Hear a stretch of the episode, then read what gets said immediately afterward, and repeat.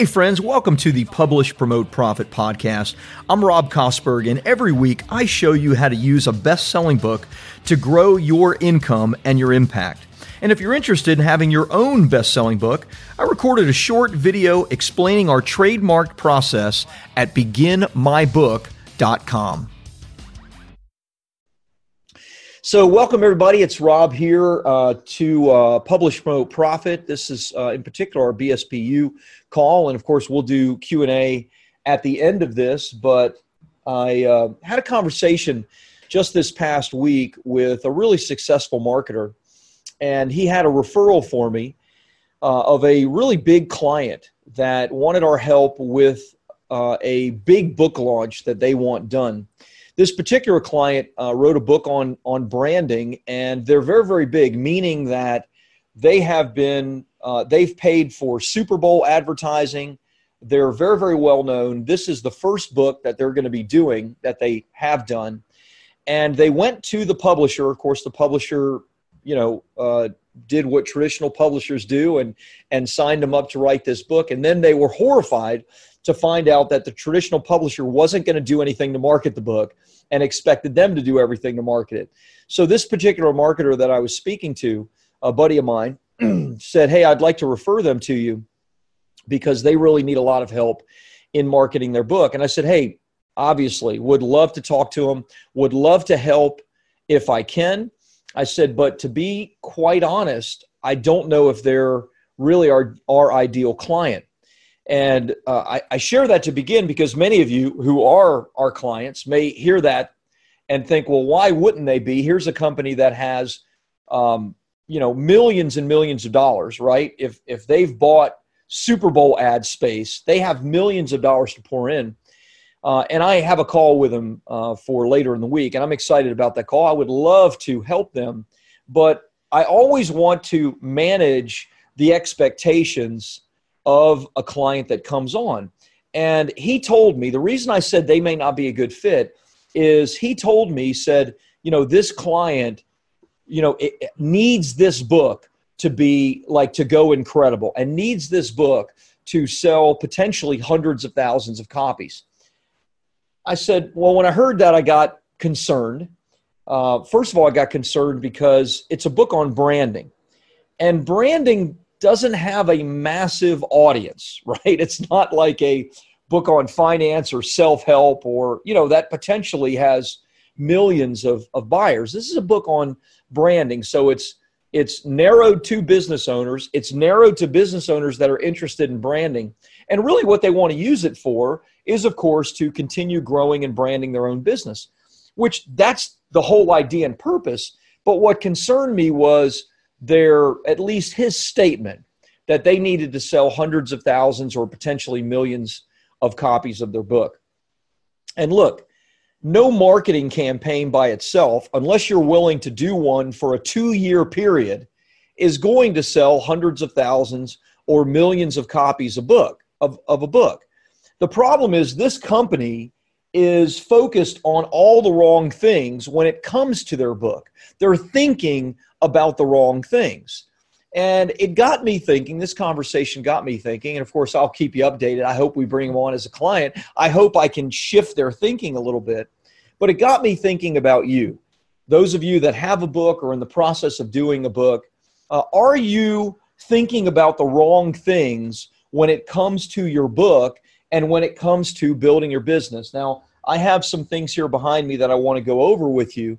Um, and and don't worry about the numbers because I just picked numbers out of a hat, and your numbers may have two or three extra zeros. Your, your, those numbers may be too large for you to wrap your head around. Don't worry about the numbers.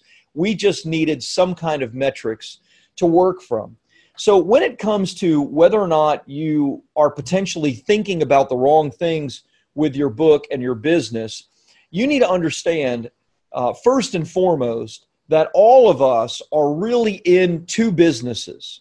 We are in the business of doing the thing that we do, right? I'm in the business of helping clients to ghostwrite, publish, do book marketing and launches, and media and PR. I am in that business, right? So if someone at a party were to ask me, Rob, what do you do? Well, if I wanted to have a conversation with them, I might not answer this way.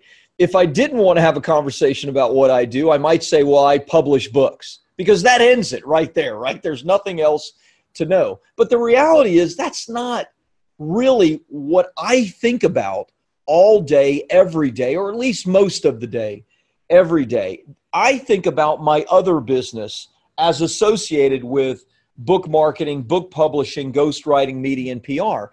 And that is the business of marketing and growing and being the chief evangelist of bestseller publishing. That is a business completely separate in and of itself. And let me tell you, no one thinks about that more than I do as the leader of bestseller publishing. So, in the same way, you do whatever it is that you do and that you, uh, in an expert way, bring that magic to the world. The problem is, if no one knows the magic that you potentially bring to the world, then what good is that? And so, your your uh, uh, chief aim and focus needs to make sure that somebody, and you can't outsource this, I assure you, you can't, at least not in the beginning. You can get some help as you move along. You can find a Steve, you can find a Cole, you can find others to do things, to shoot video, to edit all that. But when it comes to really thinking about the business of growing your business, that is your responsibility. That is my responsibility. So I wanted to think about some of the most basic things. And I, I, wrote those things out. I want you to think about the most basic things when it comes to the business of growing your business. The first thing that we need when it comes to the business of growing your business is we need some metrics. We need some numbers to go off of. So let's start first with what your monthly income goal is. Let's say that you've had a successful financial services practice and now you want to start consulting or coaching financial service providers or fill in the blank, right? It, maybe maybe you you've been doing the thing that you that you're doing right now for a long time, but your monthly income goal and the example that I used here is $40,000 a month. Okay? We need to start somewhere. So let's say that this fictitious business, the, the focus, the metrics start with wanting to earn an income of 40,000 a month. Now, I don't want to talk about the cost of advertising or the cost of fulfillment or any of those things. I'm just talking about the simplest of metrics. So, the second thing we need to decide on, or we need to at least know, is okay, what is our average client value or what is the cost of our program? Let's say things are simple we don't have a dozen different things to offer. Let's say we have one primary thing that we're offering, and that primary thing we're offering is $8,000. So an average client's value to our company is $8,000. So simple math, we need five clients a month to earn our monthly income goal of $40,000. The third thing we need to know from the standpoint of metrics is okay, what is our closing rate? Whatever our process is, and let's say that if we're selling something for $8,000, our process needs to involve a telephone call, right? And and in a smaller business like this, this is probably a phone call with you directly. So we need to know, okay, out of how many phone calls you know does a new client come on how many does it take and so let's say that your closing rate is 25% which is modest. That you're not a hardcore salesman, you're not great at sales, but you have quality people coming in your funnel. Why? Because you're using your book and your book pre-qualifies people. It frames you as the authority and the expert, right? So how many calls do you need to bring on these five clients? In this scenario, you need 20 calls, 20